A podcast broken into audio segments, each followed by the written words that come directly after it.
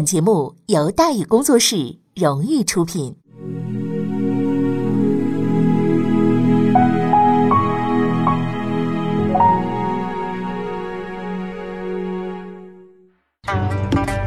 说书唱戏劝人方，三条大道走中央，善恶到头终有报，人间正道是沧桑。给您续上一杯茶，我慢慢的说，您细细的品。听大宇话说。明朝除了咱们广播直播以外啊，我们还在喜马拉雅独家网络发布。各位呢可以登录喜马拉雅手机和电脑客户端，搜索“大禹茶馆”，选择收听。上期节目咱们说到哪儿啊？咱们说到神奇混混沈维敬初见成效地方军阀李如松赴朝参战。作为新一代的军阀武将，李如松是个难伺候的主。在明代啊，武将是一个很尴尬的角色。建国之初，待遇极高，开国六公爵全部都是武将啊。李善长呢，也是因为军功受封，是吧？并且形成了一个惯例儿，就是只要不是武将，没有军功，无论官多大，做了多少贡献，绝对不能受封爵位。所以张居正虽然位极人臣，干到太师，连皇帝都被他捏着玩，但是什么爵位都没混上。而王守仁能混个伯爵，是因为他平定了宁王叛乱，立下了军功。但这只是个特例啊！事实上呢，自宣德以来，武将的地位啊就大不如前了。这倒也不难理解，国家不打仗了，当兵的自然也就无用武之地了嘛。武将逐渐的就成为粗人的代名词。再加上明代的体制呢是以文治武，高级武官往往都是文科进士出身，真正拿刀拼命的，往往啊，呃，都被人鄙视。那被人鄙视久了呢，就会自己鄙视自己。啊，许多武将为了提高社会地位，就开始努力学习文化，有事没事的呢，弄本《春秋》啦，什么夹着走啊，以显示自己的儒将风度。但这帮人啊，靠打仗起家，基本上都是半盲或半文盲，或者是彻底的文盲。哎，文言中啊，有一句十分刻薄的话，说这些人呐，叫举笔如钢鼎啊，虽说有点损人哈，但是也是个事实。所以折腾来折腾去吧，书没读几本，本事呢全丢光了。为了显示风度，军事训练、实战演习都没人搞了啊！怕人家说俗嘛，对不对？武将的军事指挥能力就开始大幅度的滑坡，战斗力呢也远不如前。比如说明代著名文学家冯梦龙啊，就是那个《三言二拍》那个作者，《三言》那个作者啊，冯梦龙就曾经编过这么个段子，说有一位武将啊上阵打仗，眼看着呢要被人击败了，突然间天降神兵打垮了敌人，哎，此人十分感激，向天叩头：“哎呀，神仙，你是从哪来？叫什么名儿啊？”神仙回答啊，我是舵子，是吧？注意这个名儿啊，舵子，是不是？嗯，武将再叩首，我何德何能啊，竟然能让舵子神来救我呀？舵子神告诉他，你不用谢我呀，啊，我是我是来报恩的。啊，武将大惊啊，我何曾有恩于尊神呐？嗯，舵子神回答说，当然有恩呐，平时里我在训练场上，你从来没射中过我一箭吧？对不对？原来就是个箭靶子，是吧？真是也晕死了，是吧？冯梦龙也真是够厉害的。反正就是这么个吃力不讨好的工作，职业前景也不光明，干的人自然就越来越少了，是吧？像班超那样，投笔从戎的人，基本上算是绝迹了。具体说来呢，此后啊，只有两种人干这行。第一种呢，就是当兵的。明代当兵的，无非就是混口饭吃啊，平时给长官种种田，战时给国家打打仗，每个月领点死工资，不知道哪天被打死了根儿喽了。拿破仑说：“不想当将军的士兵不是好士兵。”明朝士兵不想当将军，但在如此恶劣的环境下，混个百户千户还是要有必要的。至少到时候可以大喊一声：“兄弟们上啊！我先撤了，是吧？”的。为了实现从冲锋到叫别人冲锋的转变，许多小兵都十分努力，开始了士兵突击，苦练杀敌保命本领啊。一般来说呢，这种出身的武将啊，都比较厉害，有上进心和战斗力，是吧？呃，李成梁本人呢，也是这么混出来的。第二种呢，就是身不由己了，一般都是世家子弟，打从爷辈儿起就干这行。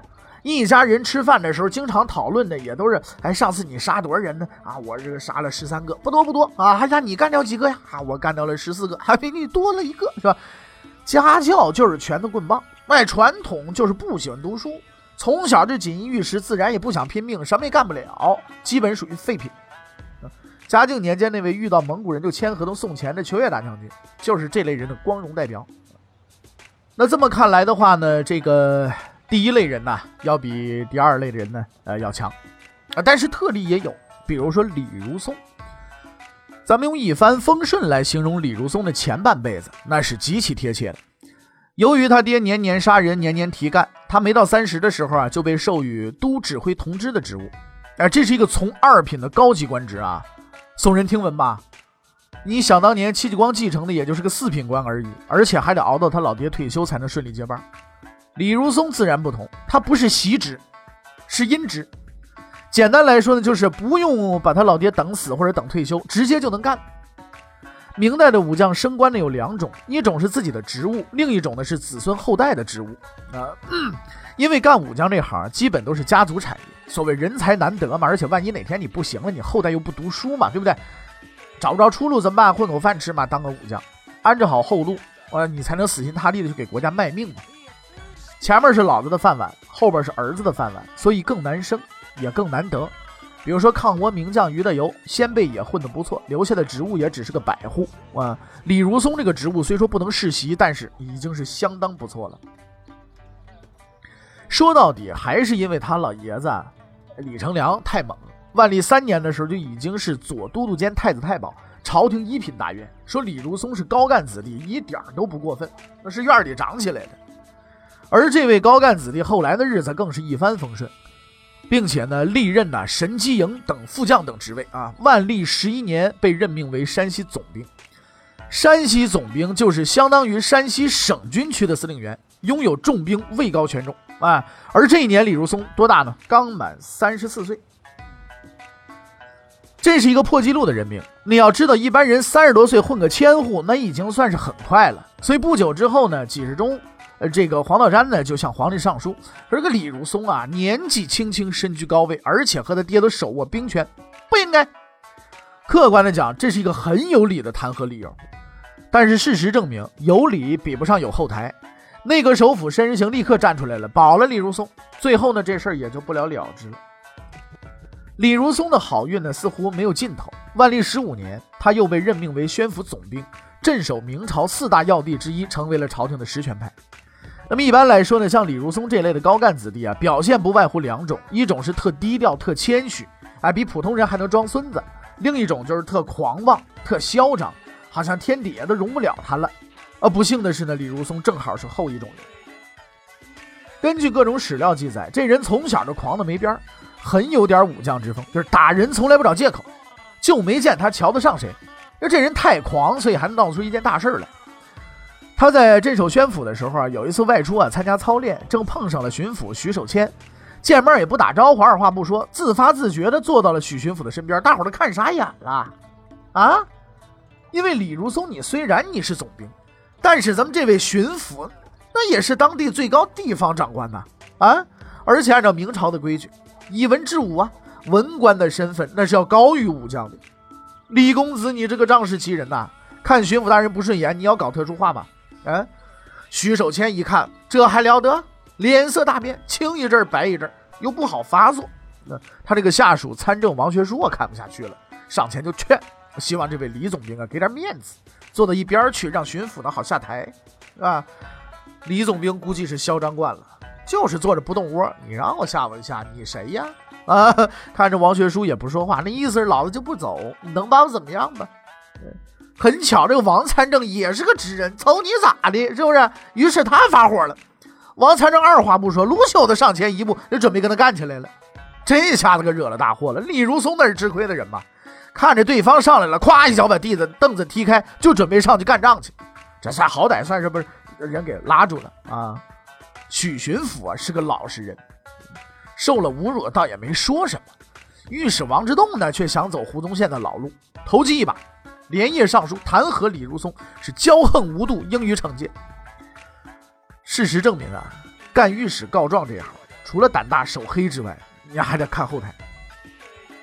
奏书上去之后没多久，命令下来了，王之栋无事生非，罚俸一年。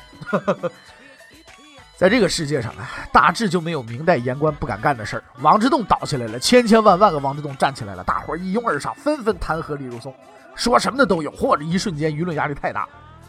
这么多人，这么多告状信，那就不是内阁能保得住的了。但是耐人寻味的是，李如松还是安然无恙，毫发无伤。这大伙儿就奇怪了，内阁的人都是你们家亲戚不成啊？后来个把太监透风出来了，说你们呐，算了吧。那那奏书呢？皇帝都看过。嚯，大伙儿这才恍然大悟，原来李如松大后台在这儿呢。说来也怪啊，万历皇帝啊，对戚继光了、谭纶了这种名将啊，就没没什么兴趣。但是呢，万历皇帝特别喜欢李如松，把他看作帝国的武力支柱，对他十分的欣赏，而且刻意提拔。你想有 有万历做后台，那当然，当然谁也告不动了，对不对？简单说来，李如松是一个身居高位却不知谦逊，而且嚣张至极，到哪儿都讨人嫌，碰谁得罪谁的狂妄家伙。但是我们话说回来了，这人这么狂，是因为他有狂妄的资本。万历二十年，宁夏发生叛乱。万历虽然已经休养五年，而且一直啊都是一个多一事不如少一事的人。然而叛乱逐渐扩大，眼看着不管是不行了，就下令出兵平叛。这时候戚继光已经死了，李成梁又退了休了，那指挥官自然就是李如松的了嘛。于是万历命令任命李如松为提督陕西讨逆军务总兵官，前去平叛。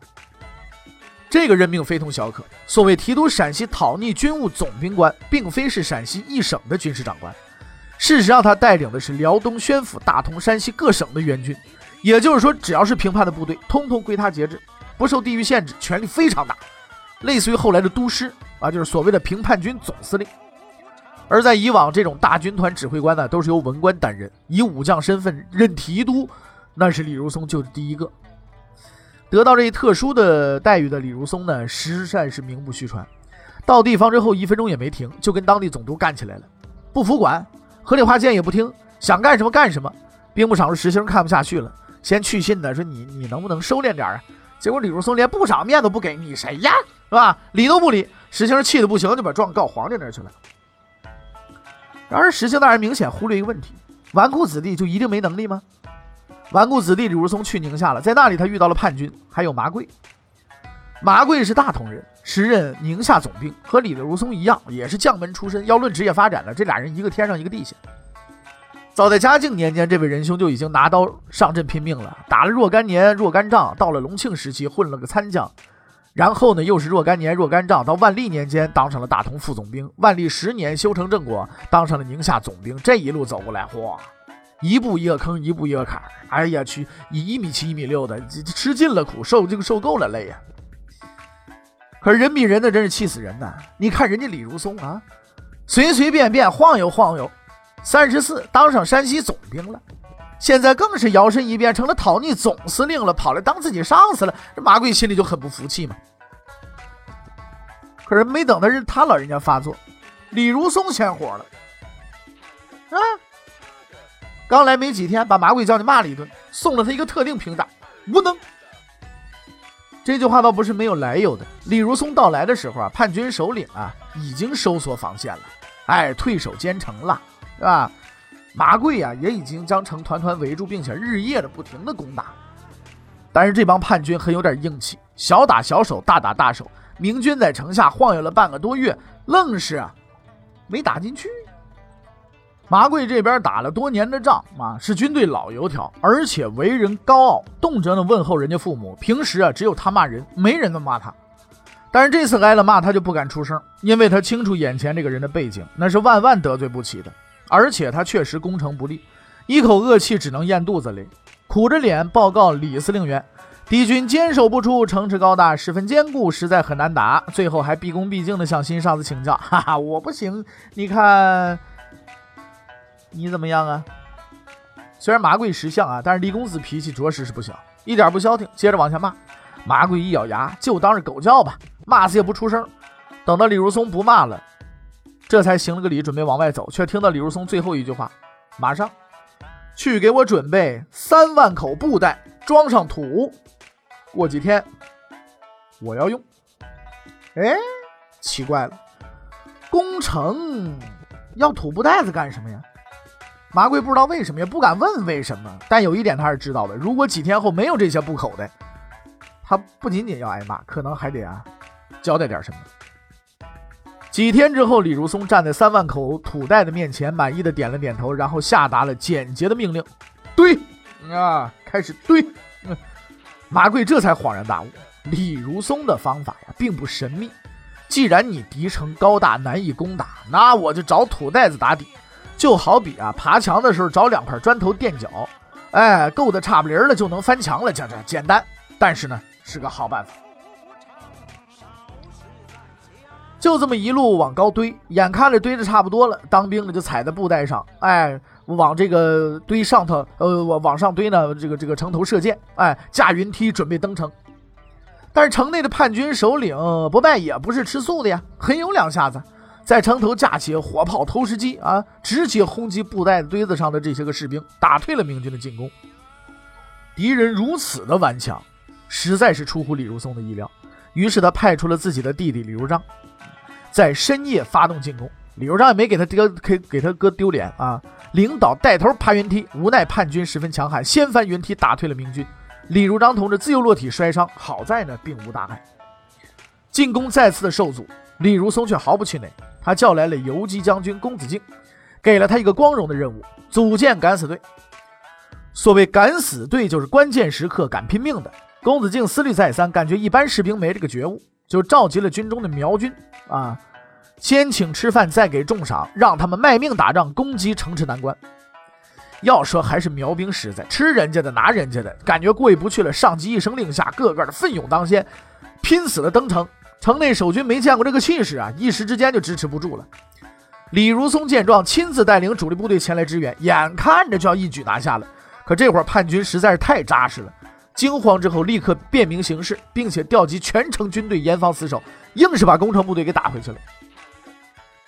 明军城攻城失败，马贵就有些得意。你看，说我不行，你不是也怎不怎么样嘛？对不对？啊！但是让他惊奇的是，李如松啊不以为意，非但没有愁愁眉苦脸，反而开始啊骑着马绕着城池转圈有点郊游那个意思。几天之后呢，又找了马贵。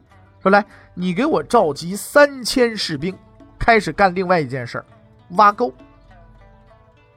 嗯，具体说来呢，就是城外的河川呢挖起，由高至低往城池的方向推进。这种作业方式呢，在兵法上有一专用称呼，叫水攻。李如松经过几天的观察，终于发现叛军城池太过坚固，如果硬攻啊，损失惨重不说，攻不攻得下来也很难说。啊！但同时，他也发现城池所处的位置很低，而且附近正好有河。哎，于是这水攻就成型了。这回呢，不败麻烦了。看着城外不断高涨的水位，以及墙根处不断涌现的这个裂缝管涌，只能天天挖土堵漏。面对茫茫一片大水，想打都没对手，手足无措呀。此时，李如松正坐在城外高处，满意的看着眼前的这一幕。他知道敌人眼前的困境，也知道他们即将采取的行动，因为这是他们唯一的选择。三天之后的一个深夜，久闭的城门突然洞开，一群骑兵快速冲出，向远处奔去。那里有叛军的援军。明军似乎毫无准备，这群人放马狂奔，竟未受阻挡，突围而去。但自由的快乐是短暂的，高兴了一阵之后，他们惊奇地发现。在自己的前方突然出现了大队的明军，而且看起来这帮人也已经等候了很久。那么这些明军究竟是来干什么的呢？李如松又是如何击败叛军的呢？他在朝鲜战场上的表现又将如何呢？欲知后事如何，且听下回分解。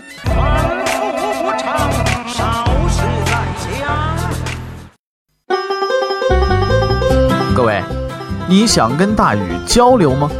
你想跟大禹辩论吗？你想给大禹指出错误吗？来微信吧，微信搜索订阅号“大禹茶馆”，哎，就能实现了。记住啊，禹是宇宙的宇。